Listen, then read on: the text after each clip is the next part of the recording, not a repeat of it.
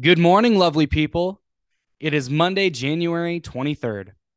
We are all hurting as the Lopes barely escaped a late surge by Utah Tech on Wednesday night and were unable to capitalize on a late surge of their own against Utah Valley on Saturday.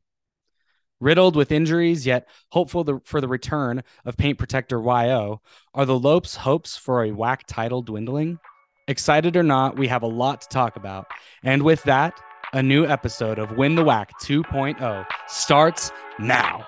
Big bucket by McMillan for three. Dishes out to Blacksher for three. Good! Harrison up high, put back by the corner. Push back out. Harrison quickly to McGlothan, drives baseline. Bale, no doubt about it. Oh, Barry, you bounced out of your seat on that I one, knew but it, with a big right hand give the Lopes a three-point advantage.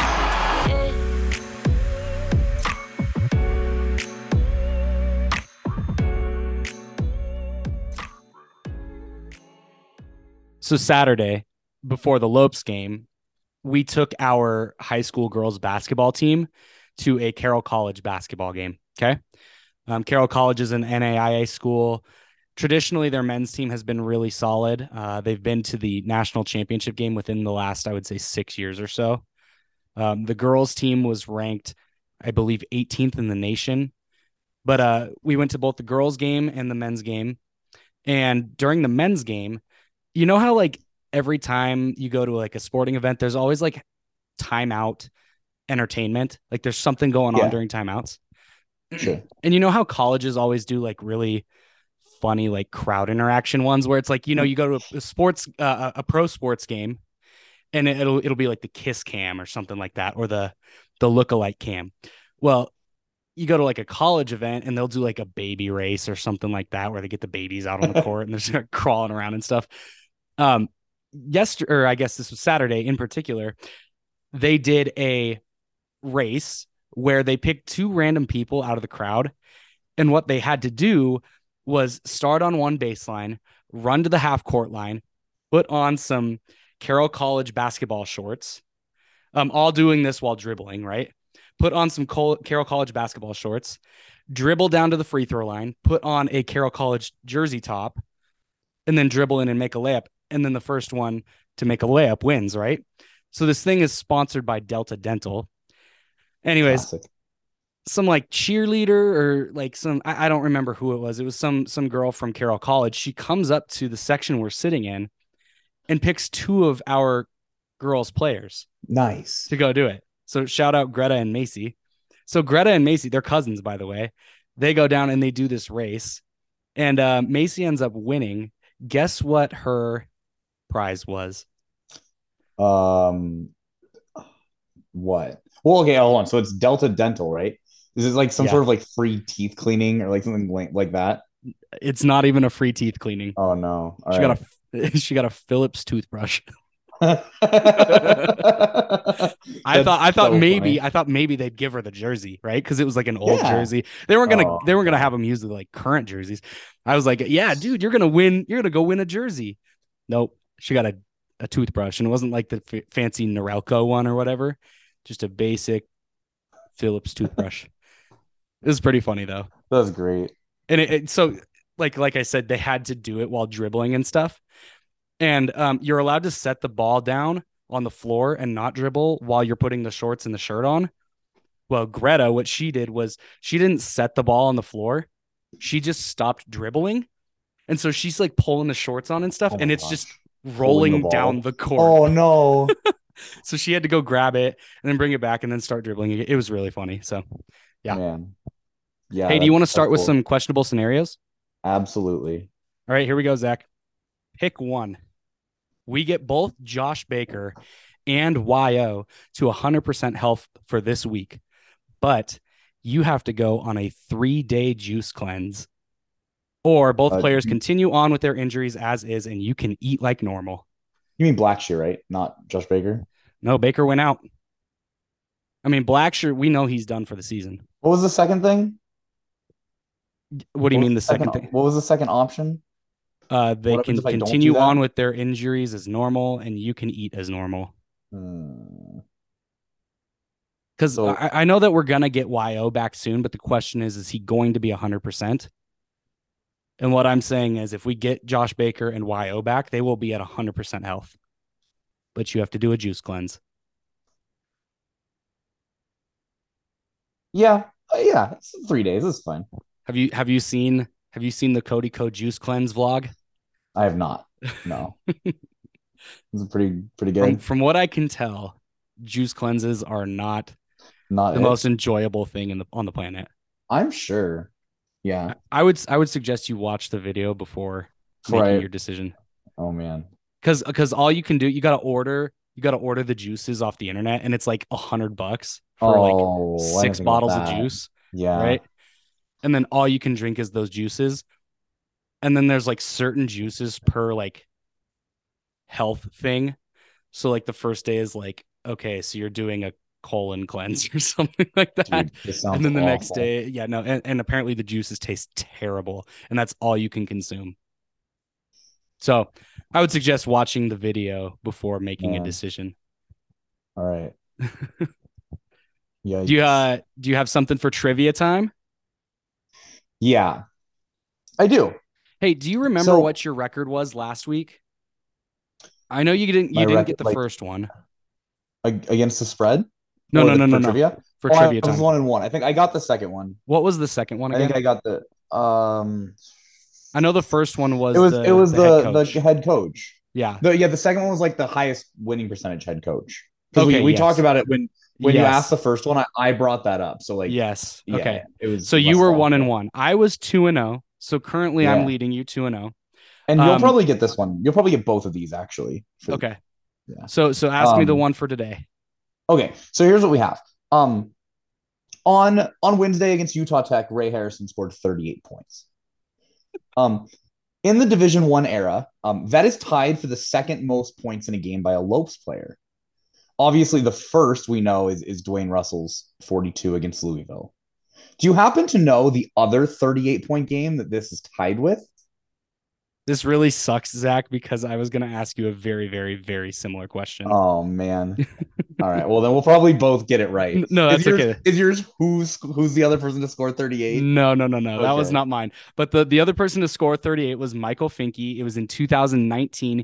He scored 38 against Eastern New Mexico, which is a D2 Yeah. opponent, by the way. You're right. So granted, it is a D1 era, but it was a D2. not a opponent. D1 game. Yeah. Yep, yep, yep. Um, so I, I kind of have to go a different route with mine, unfortunately. Okay. All right. So the original question was going to be I'll I'll just give you this one and you can have you can tally this one as a W because you did your research. I'll just ask you the first one and then I'll ask you the second one which I know you're not going to get. On Wednesday, Ray Harrison scored 38 points against Utah Tech to tie Michael Finke for the second most points in the D1 era in a game. He scored Nice. 38 against D2 Eastern New Mexico. Cool. Name the player and amount of points and the opponent for the most points scored in a game in the Oh. Division 1 era.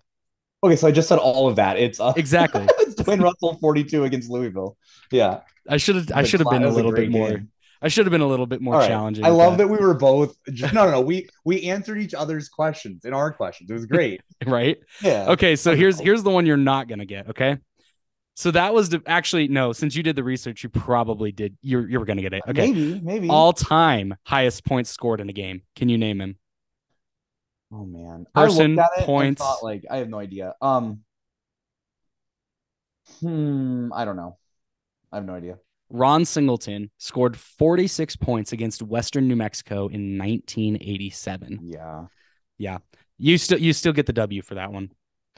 Man. So now we're at I'm I'm at three and three or sorry three and zero, and you're at two and Two one. and one. Yeah. All righty, awesome, awesome. Hey, you might not. The next one's kind of tough for the for the next episode. Okay. It's Well- kind of. I, you might. We'll, you'll see. We'll see. Hey, mine mine's actually not that tough, but it's really funny. So I'm really excited to ask you for the for the next. It's gonna be the same question. Watch, we're gonna have the same question. that would be hilarious again. So let's hop into our recaps for the games this week. Let's start with the Wednesday game against Utah Tech. Why don't you lead us off, Zach?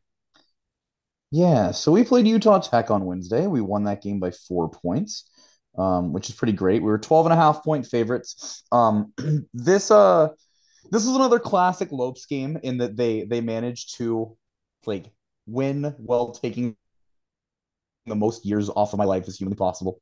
Um, Um, Rayshon Harrison had a massive 38 point game, which we both already brought up. Um, arguably the second best performance by any Lopes player in the D1 era. I would say it's like the 42 point Dwayne Russell game and then this performance. So so Rayshon Harrison was really incredible. Um, other than Harrison being absolutely unstoppable, there were a lot of tough things about that game. Yeah, no kidding. Such as Um well, the end of the game wasn't very good. Um the way that we almost lost. Uh, I didn't really like that. Um I I think there was generally speaking just like a pretty significant like lack of discipline. Um for context here, with 58 seconds to go, um GCU was up by nine points. Um, and then we proceeded to let them make a three, turn it over, let them make a layup, turn it over, let them make a layup, turn it over. And then they had the ball down two with 13 seconds left, and an opportunity to win. Fortunately, um, they actually got an offensive foul. McGlothan doing the Lord's work made both free throws. Um, and then like we kind of Lord. put the game away from there. the Lord's work like, indeed. But like, man, it was a real so so that was really uh that was like kind of a disaster class the last minute of the game. Uh we pulled it out, which is great, but we were trying pretty hard not to. Um yeah, just I mean turnovers were bad, just too many turnovers, um bad decision making. Um I thought generally speaking, I thought I thought really good shot selection. This was probably our best shooting game of the year. We shot 61% from 3, which is crazy. Um That yeah, that was really aided by Rayshon Harrison going five for five to start the game from three. Yeah, and seven for nine on the game. I mean, he was incredible. But Yeah. other than that, like, so yeah, shooting was good. Uh, decision making and turnovers bad. Well, and you mentioned down the stretch when there was like 50 some seconds left or whatever that they really struggled valuing the possession, just turnovers galore. It wasn't just turning the ball over, it was the inability to get the ball inbounded. They could not Yeah. inbound the ball. It was either two or three balls that they could, if they could just inbound it, they would have been fine. But they just Right. threw the ball away three times in a row, ended up being buckets. And so it went from what did you say, like an eight point game? It was nine to it was we were up by nine with 58 seconds left. Baker Yeah. made two free throws. Yeah. And then it all the way down to we were actually up by two and they had the ball with an opportunity to tie with Yeah. like 13 seconds left. So not not a good stretch there. A complete choke job. Just choke Yeah. job 100%. Yeah. I was I was very irritated and you could tell by the way I was texting you. I could. I also your your tweet um I'd have to pull it up was like the funniest thing ever. I honestly like, don't uh, remember half the things I tweet dur- during GCU games. Oh my gosh, it was so fun. No, it was a picture. Oh, it was the picture. Yes, no, I Yeah, yeah, remember yeah. that one. Um let me just pull this tweet up. It was so funny. Little context, my brother sent that to me. And the reason he sent it to me is because I sent it to him in its original format. And instead of GCU, it was the Minnesota Vikings. Oh yeah. It was oh the first like fifth is like, oh boy, am I excited to watch my favorite team? And then the whole middle of the game is just I'm gonna blow my kneecaps off, followed by the very small sliver at the end that says, Nice, we won. and like, yeah, that, that's been like the whole season, man. I really, it really feels like that. It's like, oh my gosh, what are we doing? All right, we won by three. Whew. All right. like, man. I Well, the, the, the text that I sent you before that was I want to spoon my eyeballs out. yeah. so, so bad to watch. Hey, an, another Tough. tweet that I sent that day um, regarding the game. It was before the game had even started. Do you do you recall what I said? A, a tweet about the Utah Tech game? Yeah, a tweet about the Utah Tech game before it even happened. No. Another night of self self loathing. Please prove me wrong. Oh man. So yeah. Um. Also, you said something like Rayshon Harrison has 34 points. He's the WAC player of the year. I don't care. And that I did. I obviously did tweet that. that was that was before the game had ended, obviously. yeah. And I said someone from like Southern Utah will get player of the week though. Doesn't matter. Yeah. Have we gotten players of the week yet? Mm, we probably have. I think I think it comes out on Monday actually. you might be right. I mean, We'll we'll be keeping an eye out for that. yeah, it's got to be Harrison. You can't have a guy score 38. and then not give them player of the week. Yeah, and he had a yeah, he didn't have a I mean, he didn't have a great game on Saturday, but he still had 18 on Saturday. Yeah. 18 seven rebounds. Keep keep in mind though, his not great game is was because points. Yes, not it was 18 points, but also it was he he did not start out very hot. True. He also but like once out. once he got back into rhythm, it was like he was he was normal. Yeah. But it was just Yeah. a really poor start for him. No, that's true. He also fouled out, um, which doesn't help. But Yeah, very true. Hey, But, yeah. another thing about the Utah Tech game, we really struggled guarding their big man, like big time. dude, yeah, I was I was really disappointed with how we showed out defensively. yeah, it was not, um, not, not great defensively. Again, um, I don't know. I I don't know what the solution is. Uh, I Isaiah Carr. I, I think I, man, I just he had arguably his worst better. game. I He had know, I- arguably his worst game. I want to believe that he's getting better, and I understand that he's like young and he needs time. But like, gosh, it just it just doesn't feel like he's going to get to a place this season where he's going to be like a seriously viable option starting. And I know Fair. YO's coming back, so maybe like if he's getting bench minutes with their like with another team's second string big, like that might be helpful. But gosh, it's it's just a little discouraging uh, what we've seen from him. Um, and it, this is this is like several games now that this has happened since YO's gone out, where an opposing big man um, has just dominated us inside. So Yeah. that's not Well, and that kind of shows up in the stats a little bit. They out read sorry, out rebounded us by five. yeah. And they had 13 offensive rebounds, which is way too much. Yeah. Just unacceptable. Hey, Right. another thing that they did, uh, 50% from three. So yeah, we scored or we shot 60% from three. They shot 50, which is still Really good. Oh, yeah, really good. It's a lot. Yeah. They shot 47 from the field. It, it's often very odd when your shooting percentage from the field is worse than your three point percentage.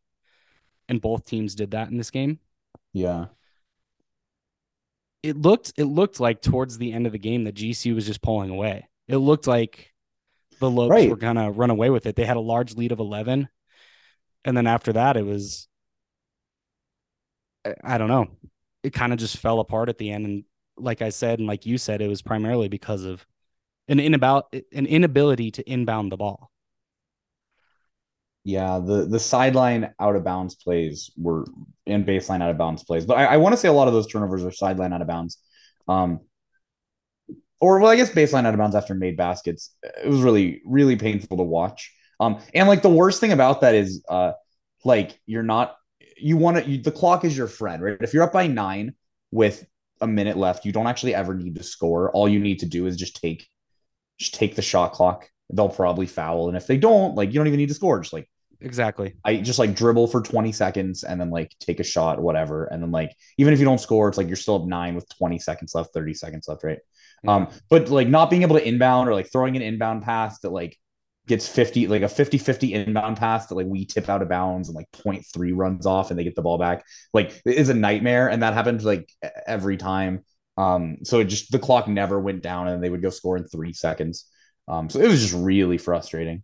It really was. And if I recall the progression of what happened correctly, we had two turnovers off of bad inbounds passes. And then we got one in, like we had the ball ready to advance it down court. And Bryce Drew calls a timeout. And I believe what I texted you was why is it that when we can't inbound the ball, Mhm. We get the ball in one time and then we call a timeout so that we have to inbound it again? And then guess what happened? We had a Couldn't sidelines out of, sideline out of bounds, couldn't inbound it, ended Right. up being a turnover. Yep.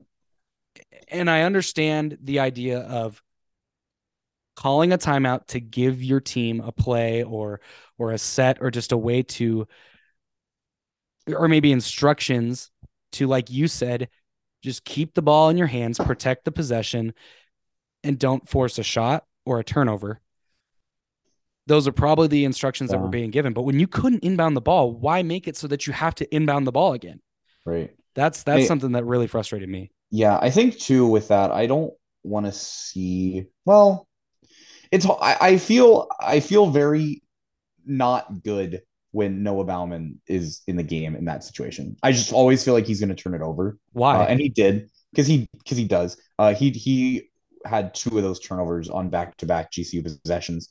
Um, Well, I, I call- I get why he's if I recall correctly, Zach, one of them that probably was counted as a turnover against him. out of bounds. I, I don't I don't think so. I I don't remember which one you're talking about. There was, but there it was, a, bad pass to him. It was a Yeah. pass to him that he was running towards, and then the defender just got there before him and knocked it either into the hands of another defender or out of bounds. I can't recall. Yeah, But that was probably attributed as a turnover to Noah Baumann when that Mhm. wasn't Baumann's fault. It was just a really stupid pass. No, you're right. One of those turnovers, it was attributed to Baumann, but I think it was McGlothan inbounded it and like it was like a 50-50 ball to Baumann and another guy, and Baumann just wasn't really open, and they both went for it, and I think it just went out of bounds on Baumann. But um, so yeah, that I mean that was a turnover to him, but not the worst. And he's a really good free throw shooter, but like that's exactly what I was gonna say. He's in yeah, and, that- and that's he why he's in there, well. right? That's why he's in there. Is you just want five guys who are going to shoot free throws, but it just hurts when it's being turned over. But yeah, I don't know. Uh, I think, and then Ray Rayshon Harrison got picked once at mid at mid court, just like dribbling. I think, um, which was bad. So like all around, just sloppiness that needs to be. It it just seems like every week there's like a new thing we do poorly. Like some weeks we let up a thousand offensive rebounds. Some weeks we have a thousand turnovers, and sometimes we can't get the like we can't inbound the ball. So like I don't know. Uh, that that was frustrating. Um, I think GCU like fortunately, uh, I think GCU just happened to be a lot better, and I think we put ourselves up by enough that even with some pretty significant trolling, we were still able to win. Um, it was like almost the opposite of Saturday's game, which we'll get into. Yeah. Um, which is Utah Valley really tried to troll the last minute of that game, but um, but yeah, so so that was tough. I'm, I'm glad we won. Um, but yeah, I think like like we said, um, wanting to blow my kneecaps off for 28 minutes of that game wasn't great. was not an enjoyable watch. I'll tell you that much. Hey, another thing about that game, I guess it really didn't have to do with the way the game played out, but did you notice how few students were there? dude. They Yeah. had like the like back eight rows roped off with the with the what- like whatever the big banners are called. Um, and then we also like the capacity of GCU Arena is seven thousand. There are only six thousand forty one there, and typically we are full capacity. So pretty No, disappointing. You you've brought this up before, and I've kind of defended the havocs where you said like, hey, it seems like the Lopes fans aren't showing out as much as previous seasons, and we said like, oh well, it's winter break or it's non-conference or it's whatever. But yeah, um, this was not the the crowd. Uh, man, the energy just didn't feel like it should have. I think for either of the games this weekend, it's kind of disappointing. I think I think it was okay for Utah Valley. They had they had a full student section. Hey, here's another thing. You notice how they have the banner over the um the stand behind the basket all Yeah. the time now? Right. Why? That used to always be filled with students. I know. I don't all know. the time. I What don't know. And there's there should be like right. There's more students on on campus even now than there was. Like I mean, every year there's more students on campus, right? They're always building new dorms. Uh, I can't imagine like that it's an issue packing the gym. Um, so I, I don't know. Obviously, But we're not on campus anymore, so we don't know how the games are promoted. Oh, But I'm you sure gotta the kids think they're know. doing just a prom- fine- They're yeah. totally promoting. Yeah, I mean, like they gotta be. I don't And- know. Zach, Even this is what I'm saying. This is what I'm saying. The West Coast Conference would be a really nice place for us because then we're playing really good opponents on a regular basis. We're not hosting Division two pull up Utah Tech on a Wednesday night. Right, right. Yeah, Wednesday night games are tough, but I mean, he- so are Thursday night games. Here's here's another idea. Play all of our road games on Thursday nights, all of our home games on Saturday nights. That would be such a nightmare. It would be horrible. the amount, but I don't ever want to do that. That'd be a GCU game every Saturday night, though. I think that'd be Yeah. pretty sweet. That would be pretty sweet. Yeah. So, do you want to pick a player of the game for the Utah Tech game? Yeah, I, I know we always say like, oh, it could always be Rayshon Harrison, but I feel like it, it would be impossible to give it to someone else here. I mean, he scored 38 points And, was like, incredibly efficient. Crazy. Yeah, 38 points on 19 shots. Um, like he's Seven averaging, for nine from he's three. averaging, yeah, he's averaging two points a shot. Like, what are we even like? That's crazy. second most tied for second most points all time in the D1 era. No, this is an all-time Rayshon Harrison game. Uh, and other don't get me wrong, like other guys played really well, but like, oh man, it's got to be Rayshon Harrison. It has to be. No question Yeah. about it. Yeah. I- I'm glad we're on the same page there. So let's head into the play of the game for Utah Tech. We actually have two of them. We'll start with the defensive play of the game. Great comment there. Yeah, the intensity is definitely ratcheted up. And tight D there by McGlothan. Down low. Excellent D to start this game. And tell you what, outside the three buckets Christensen's got, they've done a nice job. There's about 15 minutes left. GCU is up seven or 16 7. There's a baseline out of bounds underneath Utah Tech's basket for Utah Tech. What they're going to do is they're going to inbound it to one of their guards on the near side wing, and he's going to dump it into the post. And then everybody, um, everybody who's a guard is going to relocate to the far side of the court to give their post an ISO to try and get an easy layup. Right? Looks like we have Igiehon on the on the post, and he's doing a great job defending it off ball, the guards are basically just cut replacing each other. And GCU's defenders are doing a good job of just switching off ball. They're not screening or anything, they're just replacing each other's spots. And GCU's doing a good job of switching on that. What happens here is the guy that Josh Baker is defending is at the top of the key. And Josh Baker is stunting towards the, the post player that Igiehon is on and preventing him from trying to go inside towards the basket. And he does a good job of that because he stays between his man and the ball and stunts a little bit towards the ball, but keeps his eyes on both ball and man. And so once his man cuts towards the basket, he's able to come back to his man. And while his man cuts hard to the basket and probably could have gotten the ball beyond Josh Baker, Gabe McGlothan steps into the paint and is able to pick that pass off. He kind of tips it away and is able to to grab it and then the lopes actually Igiehon is able to grab it and the lopes are out in transition. So that's just a great defensive play by both I would say Baker and Gabe McGlothan there. And also big shouts to Aidan Igiehon for preventing their big man from from getting an easy layup. Yeah, this is awesome defense by Josh Baker. Um, he so first of all, I- Igiehon does the right thing, which is he knows where his help sign is, site is, right? Uh, McGlothan is sagging way off of, of his guy at the top of the key, right? Because that skip pass probably isn't going to happen. Um, so he's and and you have Baker doing uh doing this help side right with with he's he's kind of pestering the ball handler, Yep. um, but he's about two steps away from his guy, so he can close out in time. With that, uh, if the guy goes middle, there's three lopes there, right? So he's cutting off baseline, forcing him. If he goes anywhere, he's going middle, which he doesn't. Um, Baker just does a great job of every time it looks like uh, the Utah Tech player wants to to dribble, he like takes a step over and like swipes at the ball right and causes him to like have to stop his move. And then as soon as he stops his move, he takes one step back to his defender to stop that pass back out. Just like so, really great heads up defense. Ultimately, Baker's guy ends up making a cut, but because of because McGlothan is there in help side, you have Baker behind his guy, like right on him, and you have McGlothan right in front of his guy. So he's immediately passing to a guy who's got McGlothan right in front of him, Baker running right behind him, and Igiehon, who was on his guy, is also now right there, which The- just leads to an instant turnover. Like just really great defense. Kind of a kind of a bad pass, but obviously like he just wasn't aware of the situation. But like Yeah. really great help defense by just everyone, and really great like just individual like strategy by by Baker. Basically the Bermuda Triangle of defense. Yeah, Yeah. yeah, Lopes. The ball got lost in there. that was great. great defense.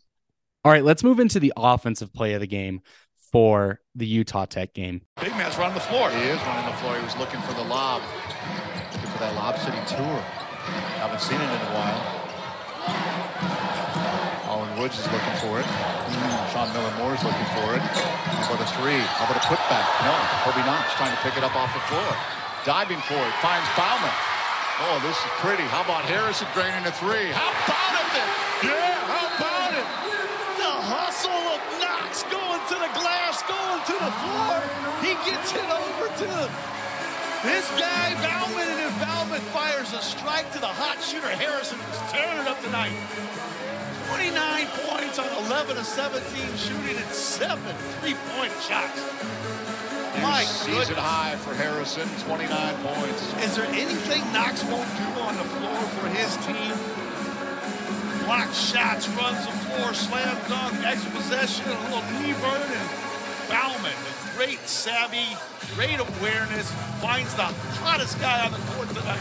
Without hesitation, Ray Ray knocks down another triple. Would you say that record was nine? He might get that tonight. So the Lopes are up 67 62 in the second half with about nine and a half minutes to go. The Lopes are in transition. They're going to reverse ball from Rayshon Harrison on the near side of the court to Chance McMillan on the far side of the court. They're going to set up a ball screen between Chance McMillan and Aidan, and Aidan Igiehon. Chance is going to pull up on a little step back three. Now on the near side in the corner, Kobe Knox is just standing there wide open and his defender turns his back to turn uh, to try and box out Noah Baumann, who's cutting towards the paint to get a rebound.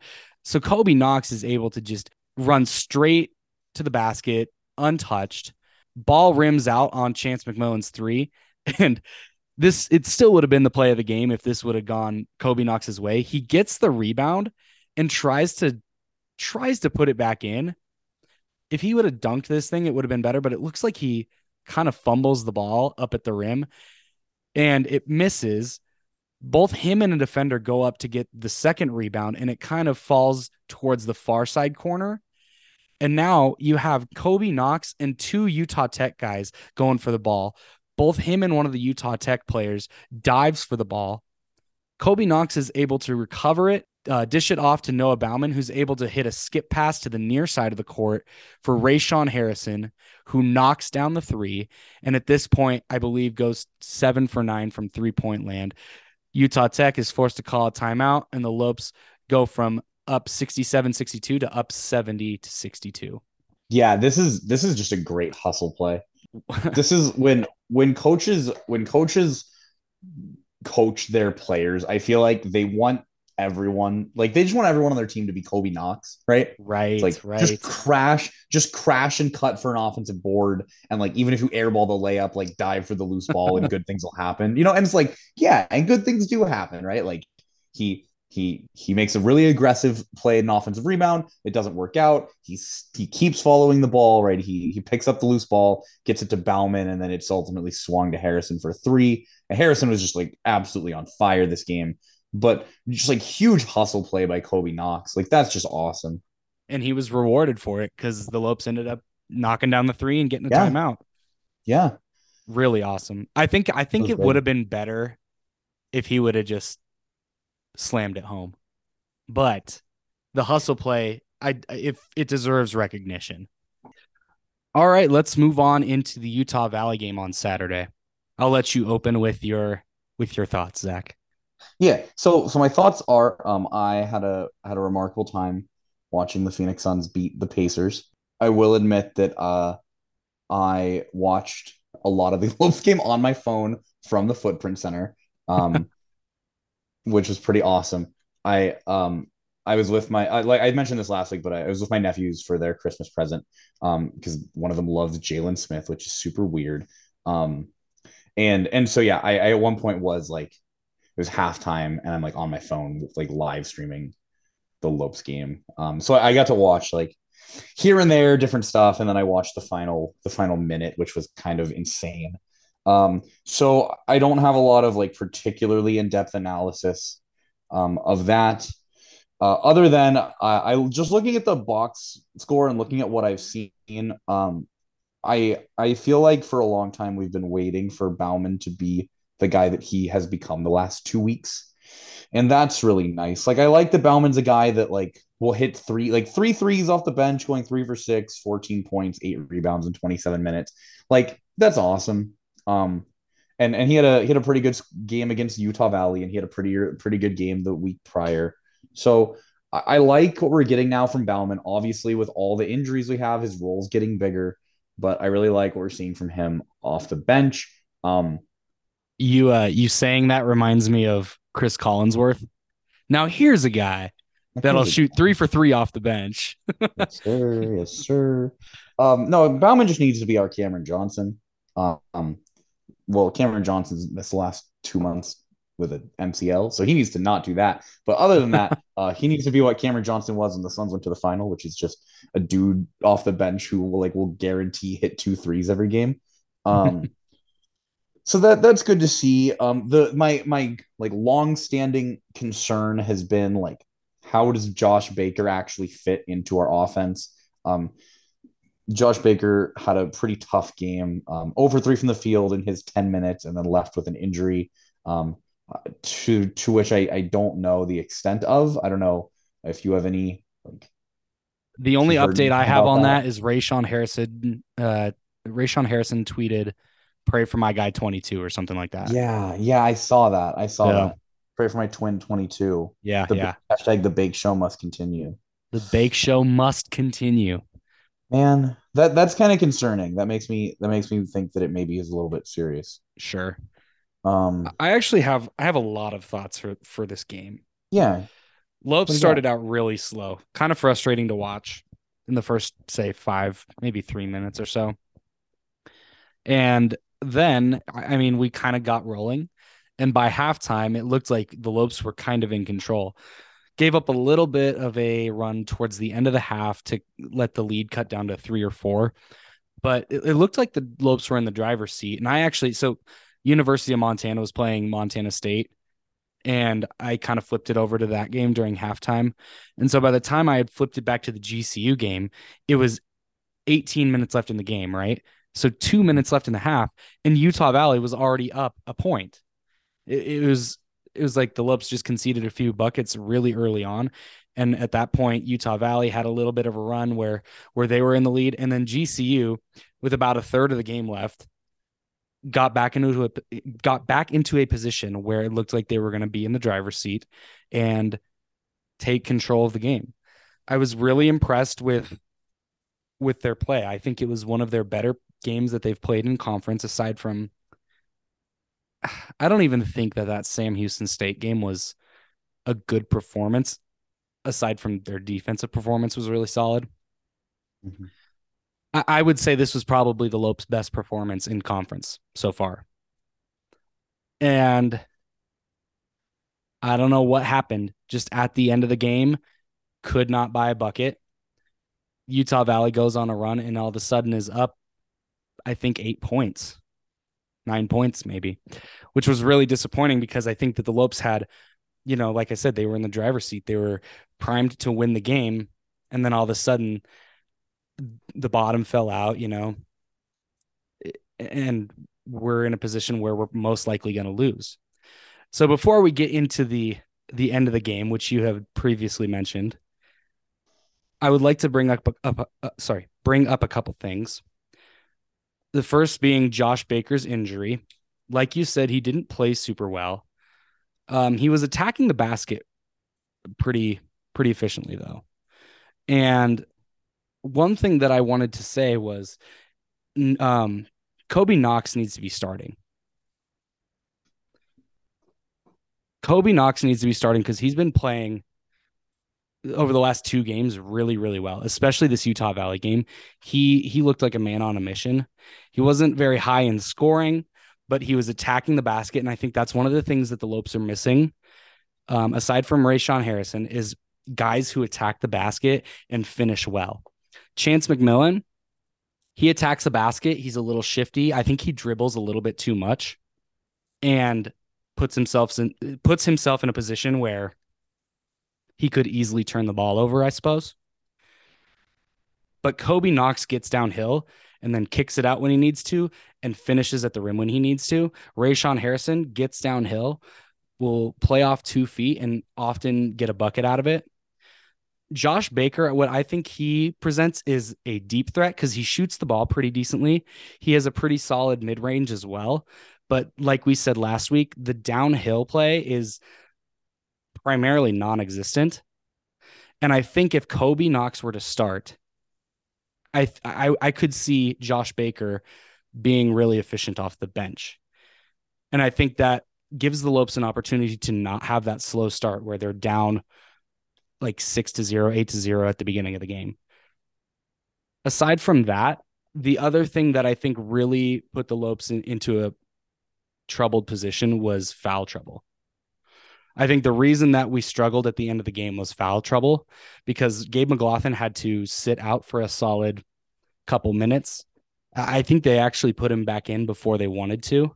And then Rayshon Harrison as well had to be put back in before they wanted him to be in because he had four fouls. So both him and McGlothan had four fouls. And that kind of leads us into the final few minutes. So that right around when that the those two got put on the bench for having four fouls is when that UVU run began. And by the time we put them back in, I think we had lost momentum completely and just were unable to score. We'd get to the rim and not finish. And then when it came down to the point where we were basically out of the game completely, I, I know I looked over at my dad and I said, This game is over. That's when we went on that very late run. And this is this is the part that I'm just I I'm really heated about. You I want you to talk about the end of the game first. Okay. Well, so yeah, like you said, uh, questions. There are questions to be raised now. Uh, it seems like every couple weeks we have a new one of these. Uh, questions to be raised about the depth chart. Now, obviously Blacksher's injured. Obviously Yo is injured, and now if we don't have Baker, um, like you said, I going back to, to what you said, I think Kobe Knox uh, probably should be that that starter taking his spot. Um, we're gonna need uh, we're gonna need to see good stuff from Walter Ellis as he's probably gonna be um, getting a lot more minutes. And he was in at the, end of the game. Yeah.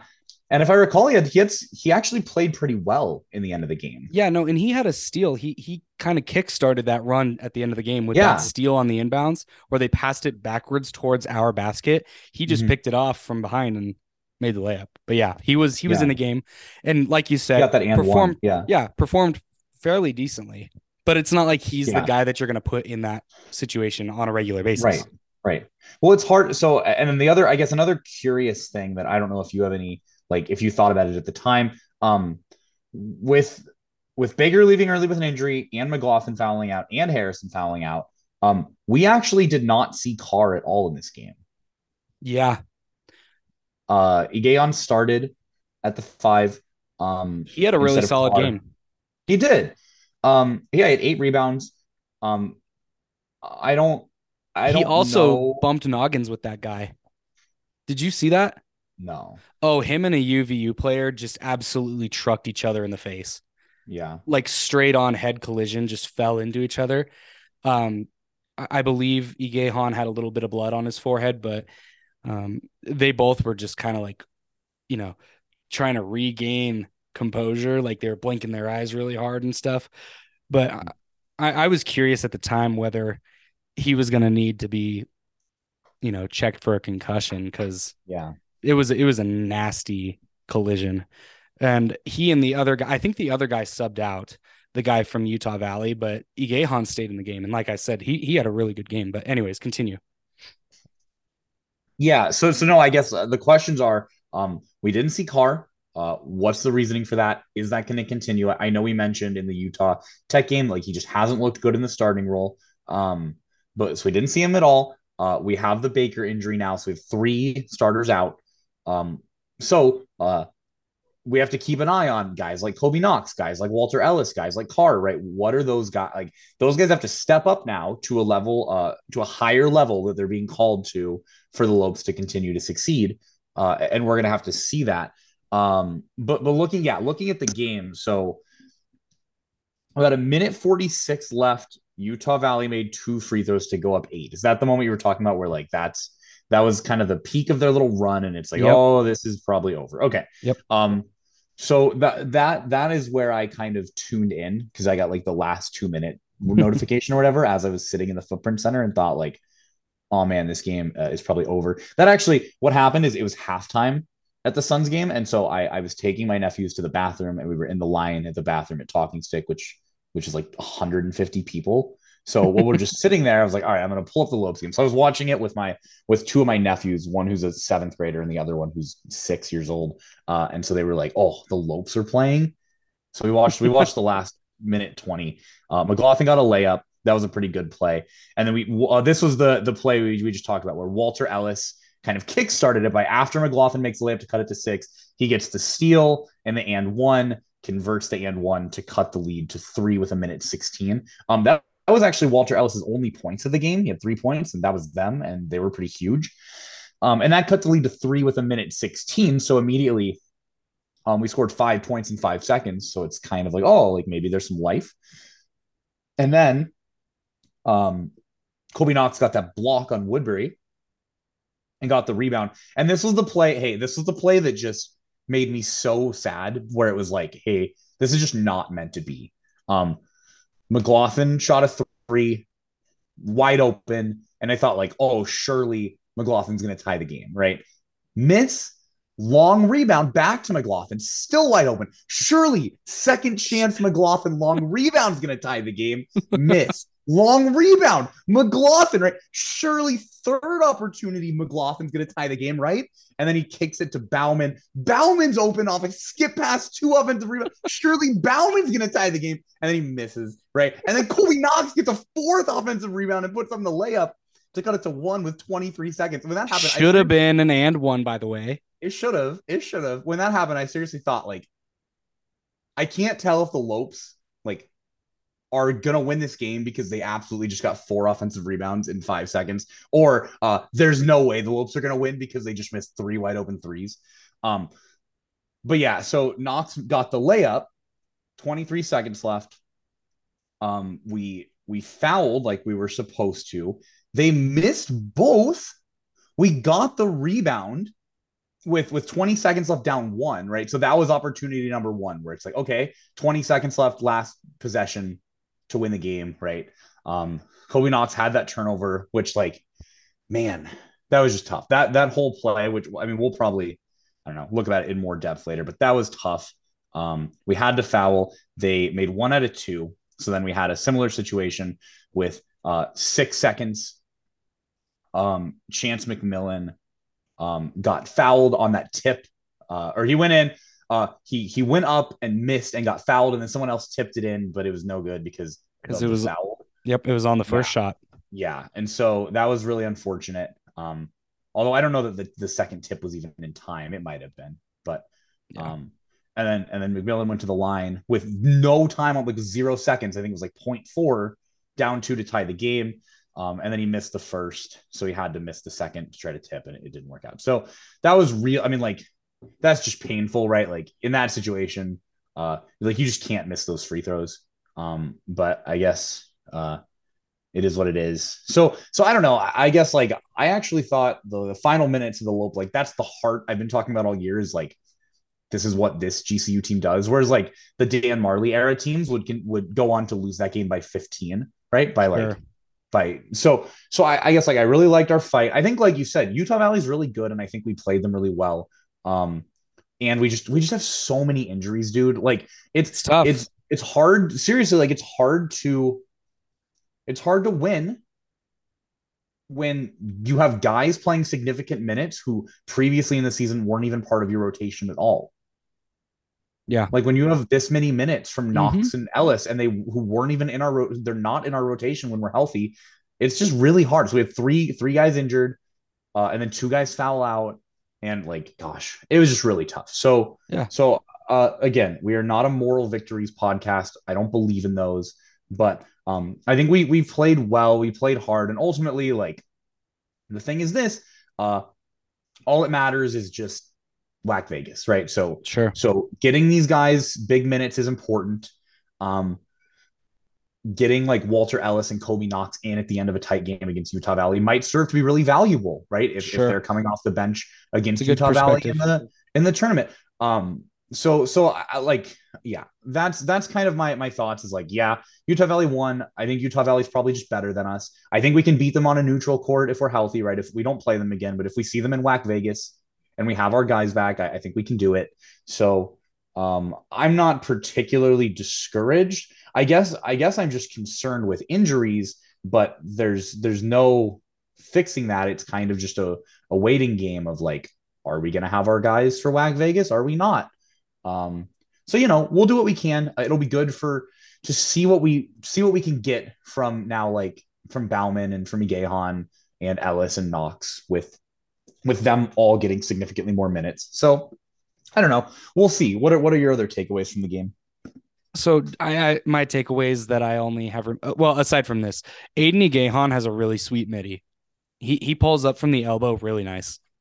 Yeah. Um, he's been working on it. You can tell. Um, yeah.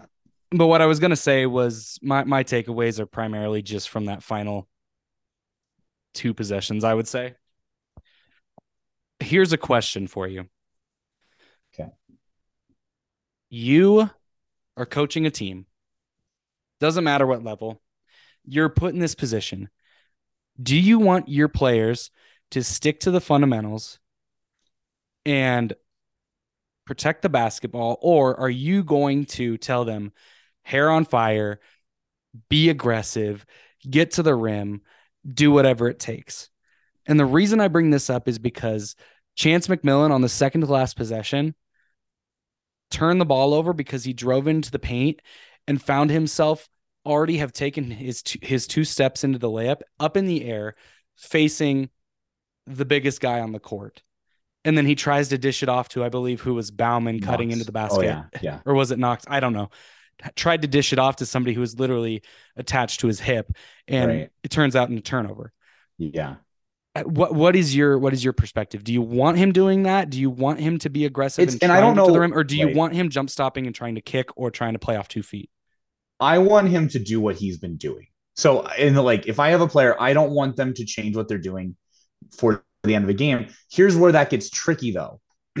um, Chance McMillan is incredible at this like drive. He's he's incredible at like the classic James Harden of like I'm gonna drive into three people, do my little dancey dance and get an and one, right? Uh, you are simply not ever gonna get a foul call on a last second layup in a yeah. one possession game, right? You're never going to get that call. And I'm sure Chance McMillan, right, knows that. And so I, I wonder if that played into the decision making of there's no way I'm going to make this shot with all these guys here. And even if I get fouled, which you probably will, they're not going to call it because it's seven, it's eight seconds left in a two point game, right? Um, now, ironically, they did actually do that on the very next GCU possession, which gave us the free throws. Mm-hmm. But I wonder if that is what it is. Is just like now at the end of the game, I, I'm less likely to get this foul call, and I'm probably not going to actually make the basket. But yeah, that was an unusual Chance McMillan play, and that I feel like normally what he would do is just go up into the defenders and try to get a foul, miss, probably miss and draw the foul. Yeah, yeah, and he does that on the next play. So well, and that's that's kind of what yeah. Ray Rayshon Harrison is really adept at doing. I don't want to compare Chance McMillan to 16 year old girls because that's not fair. but something that I always tell our players is you get in the paint, er, sorry, you get in the paint, play off two feet, right? Now, obviously, and, and another thing I say to them with that is I need you playing off two feet because none of you guys are Ja Morant. You're not going to rise above the tallest person on the floor and finish off of a one two step and just like floating for 30 feet towards the basket, right? It makes me think of that meme. I'm sure you've seen it. The one where it's like Ja Morant whenever he sees the tallest guy on the court defending the basket. And it's like one of those trampoline videos where they jump on the trampoline and go up to dunk it, but the bottom half of the video is cut out. So all you see is the guy like going up towards the basket horizontally. You know what I'm talking about? No. I'll have to send it to you. I haven't it's, seen those. Yeah. They're super funny. But anyways, that's what I thought of when I saw Chance McMillan on that last play. And I don't want to judge his performance based on that second to last possession. That really frustrated me because uh, we were down by two at that point, correct? Yeah. Okay, in so both, yeah, in both situations. Yeah, both, we were down by two. They had just missed two free throws. That Utah Valley was saying, "Hey, here's the game. Go ahead and take it. You can have it." Basically, what we were saying to Utah, Utah. We Tech, might have been down by one. No, I think we were down by two. We were down by one. Were we? I think. Yeah, because okay. then we we fouled them and they made one out of two. So we were okay. down by two on that last possession where we got two free throws. Yeah. But the one before that was the turnover, we were down by one. Okay, yeah, so that, that, even more so. Here, have the game, GCU. Yeah. You may have it. Basically, the same thing that we were saying to Utah Tech on Wednesday night. Right. And then all right. of a sudden, it was it's like this game like, was the opposite of Utah Tech in that Utah Valley was up, tried to throw, and then just like barely hung on, barely hung on. which is exactly what we did to Utah Tech. But he, here's the thing. We when we fouled Utah Valley on that last possession that they had, where they missed the the one of the two free throws, there was six seconds on the clock, right?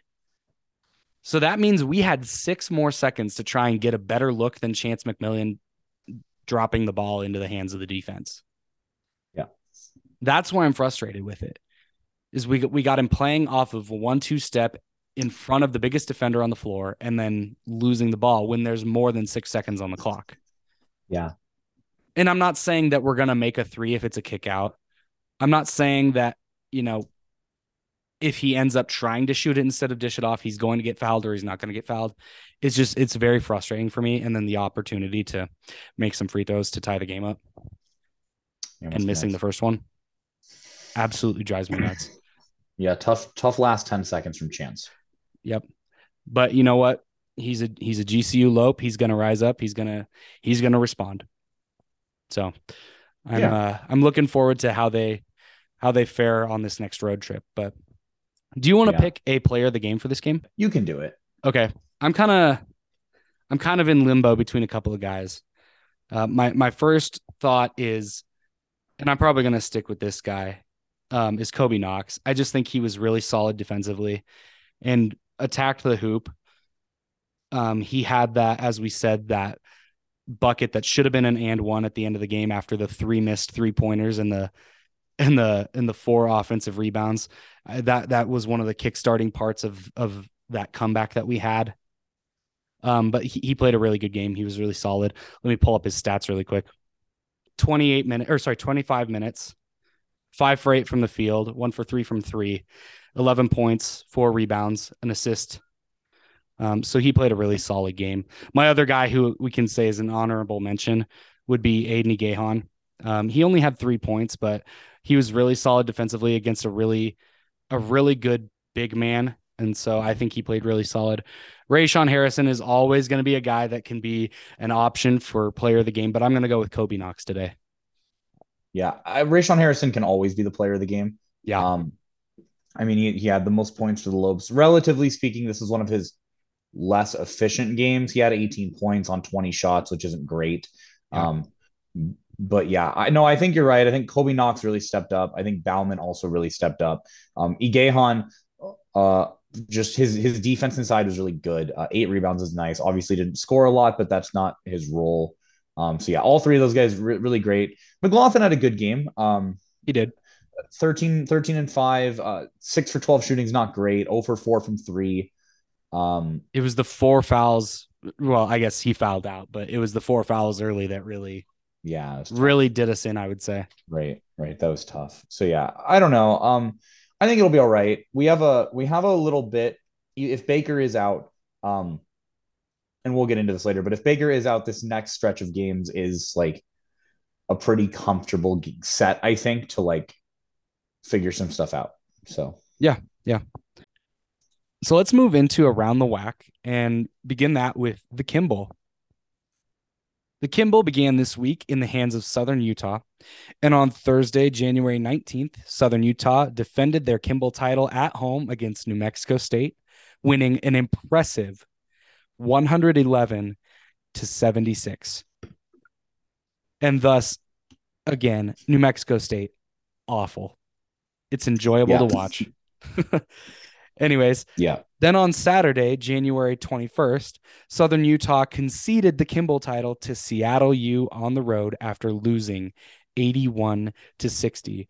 And now the Kimball is in the hands of Seattle U, who will have an opportunity to defend their title on Thursday. How Yeah. about around the WAC elsewhere, Zach? Yeah, around the WAC. So so we can actually pick up right there with Seattle U. Um so Seattle U, the last remaining undefeated team in the WAC. Um, they they are currently in in first place. I believe the Wimmers has them sitting in second. Incidentally, KenPom has them at fourth, but uh, they are the only undefeated team. They are the team that bracketologists are now projecting to win the conference. Um, although to what extent, I, I I also don't think the WAC bracketologists have ever seen a WAC basketball game, so that's fine. Um, they're good. Seattle U's good. They're definitely a lot better than uh, than I thought they were coming into the season. With that being said, um, they have this week Uh, we we got to keep an eye on Seattle U this week because they have the road trip of doom. They have Stephen F. Austin, Sam Houston, um, which is just like the bane of every WAC team's existence. Um, so this this is a big moment for them. They're I I, I want to say seven and zero. They're seven and zero in conference, sixteen and four overall. They're going to SFA and Sam Houston. If they come out of this week undefeated, I am ready to declare them the best team in the WAC. They're the one seed. I don't think that's going to happen. This road trip is just too hard. I don't think any team gets out of there with a sweep. Um, so so we'll see. We'll see what they do. Uh, I'm I'm definitely really excited for both of those games. Seattle U at Stephen F. Austin and Seattle U at Sam Houston. Um, so so like you mentioned for the Kimball, it's very possible that it doesn't stay with Seattle, just given that they have the hardest road trip imaginable. But but yeah, that's what we have for Seattle. They're they're going to be really fun to watch. Um, obviously, they're on the quest with this one seed. Utah Valley currently in line for that one seed um, with their with their win at Grand Canyon, which is a pretty big one for them. GCU incidentally has moved up, so we were the five seed coming into the week. We moved up to the four seed. Um, we jumped. Southern why Utah. is that, Zach?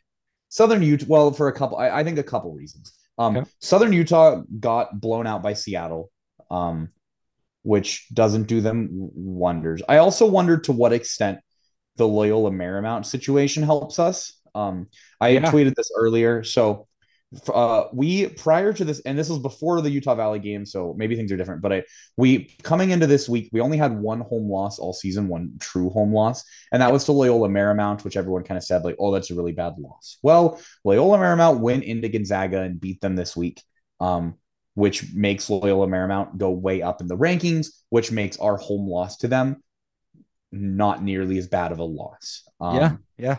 So so our worst home loss is now a lot better, which I think helps us uh, overall as far as like our because that's what the Wimmers cares about, right? They they don't want you losing at home, but uh, Loyola Marymount went up a lot, which means uh, the net amount of points we lost for that game is a lot less. And then, of course, losing to Utah Valley at home is tough, but they're also really good and they're ranked higher than us in the Wimmers, anyways.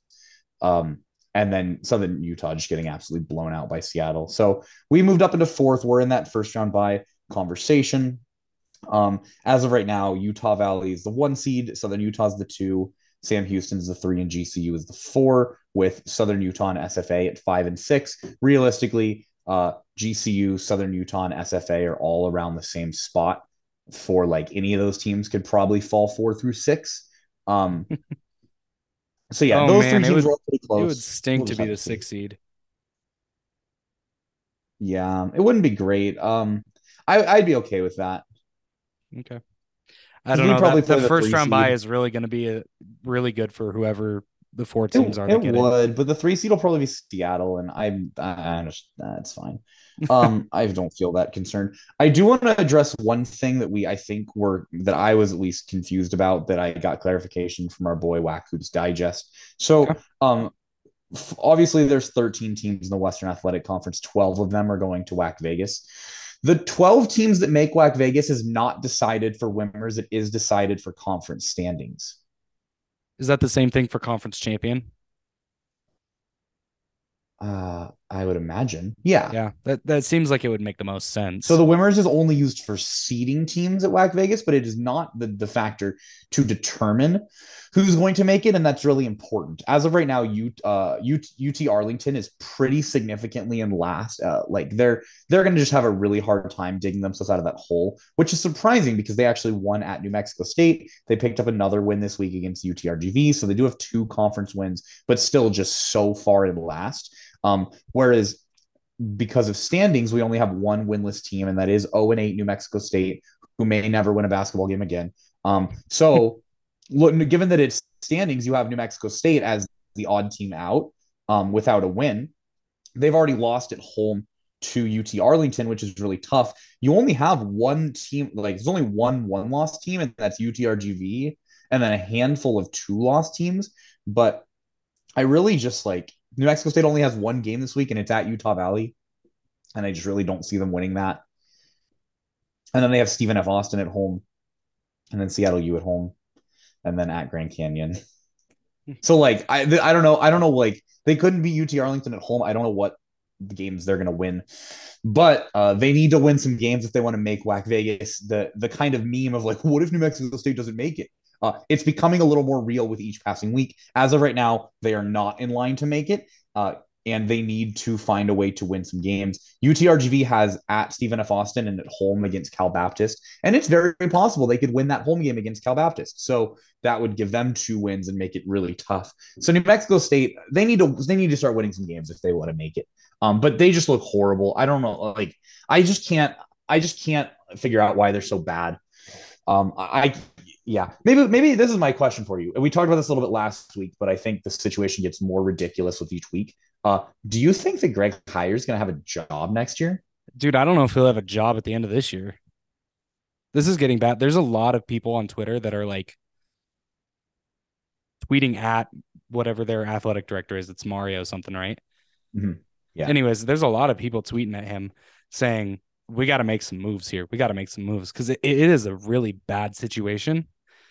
And not that I want Aggie fans to be happy, but this is right. this. It's actually funny because I don't know if you saw what I tweeted the other day.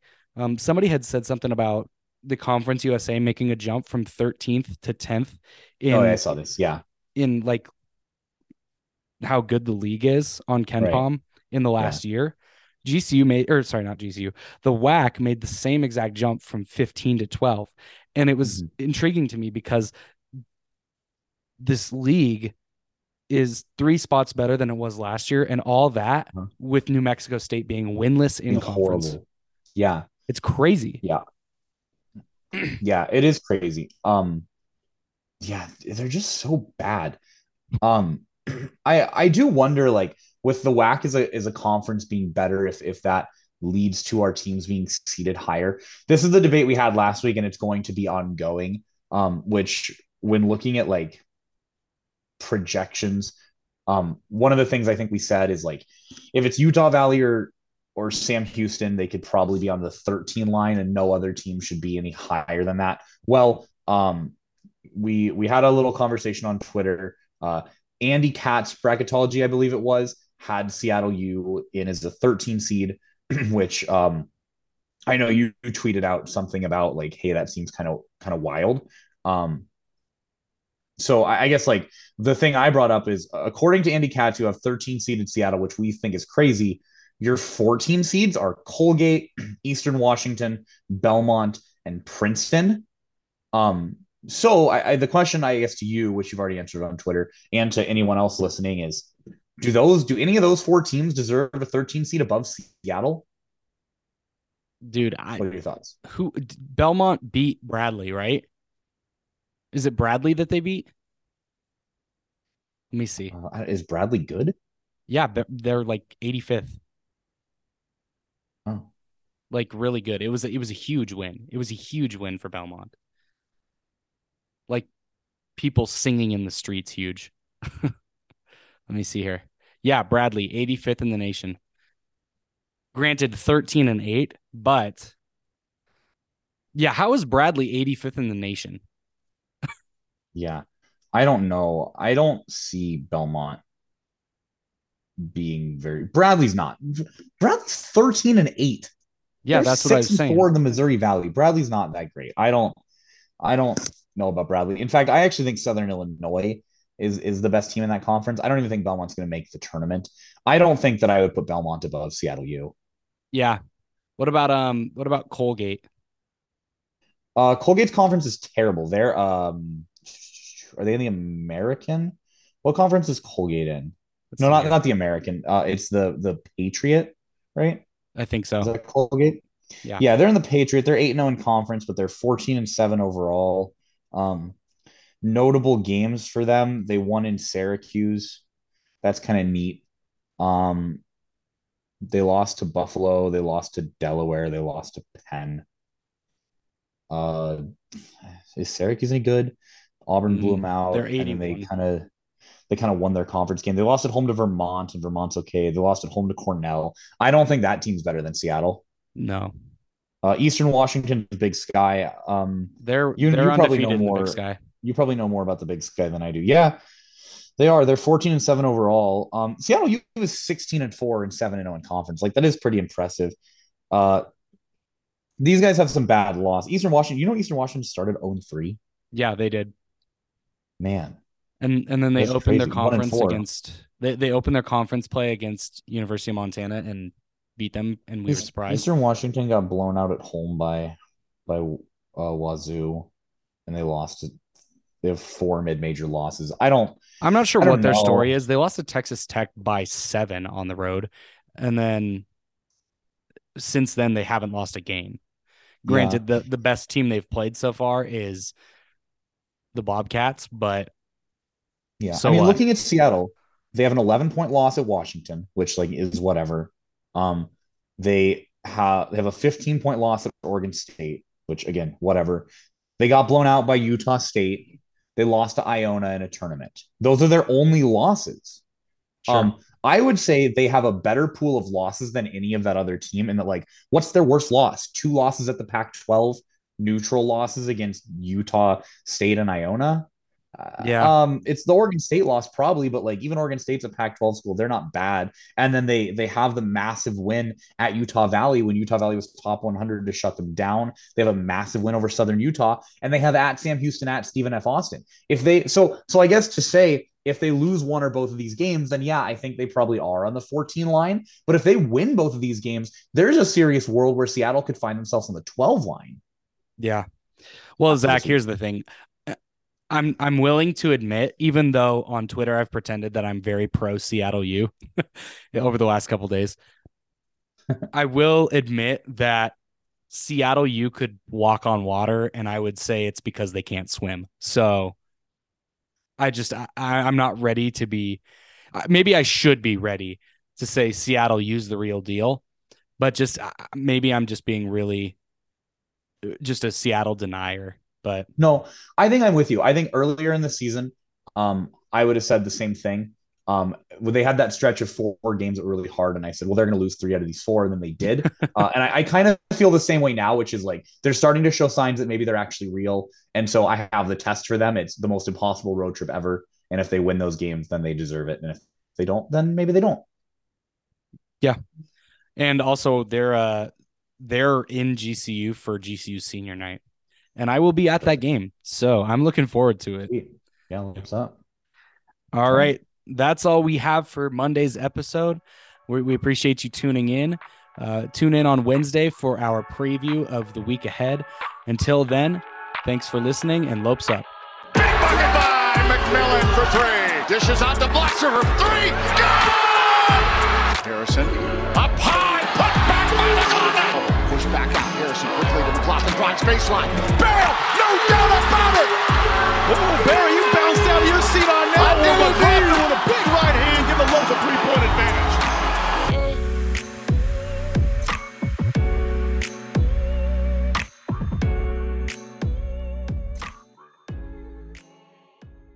I liked when Skip was on first take just because it was really hilarious because he'd say some crazy shit, and then Yeah. Stephen A. Smith would be like, I cannot believe this. That's heresy. we love Right. Stephen A.